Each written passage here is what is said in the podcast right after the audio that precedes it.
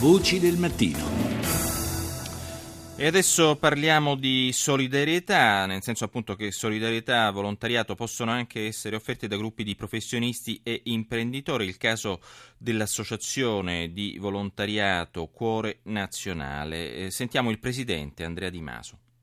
Un modello innovativo per il vero risveglio dell'Italia. A noi piace definire così questa associazione, questo network che insieme possano come dire, portare un contributo anche attraverso iniziative legate al sociale, alla solidarietà. Stiamo parlando di imprenditori ma anche di manager, di professionisti, di funzionari pubblici e privati e ci siamo messi insieme, abbiamo costituito questa associazione, ci siamo dati degli obiettivi, abbiamo iniziato a lavorare sul territorio, abbiamo aperto delle sedi operative, solo a Roma ne abbiamo quattro, ci siamo dati degli obiettivi, vogliamo avere un ruolo di aggregatori, innovatori. Questo momento di crisi inficia anche la solidarietà? Credo che in un momento di crisi la solidarietà debba essere un po' il valore aggiunto per eh, ristabilire un po' gli equilibri. Sicuramente quello che stiamo vivendo è un momento particolare, le imprese e gli imprenditori sicuramente soffrono, io sono un imprenditore e posso testimoniare che soprattutto negli ultimi due o tre anni stiamo faticando tantissimo. Proprio questo è il momento in cui dobbiamo tendere la mano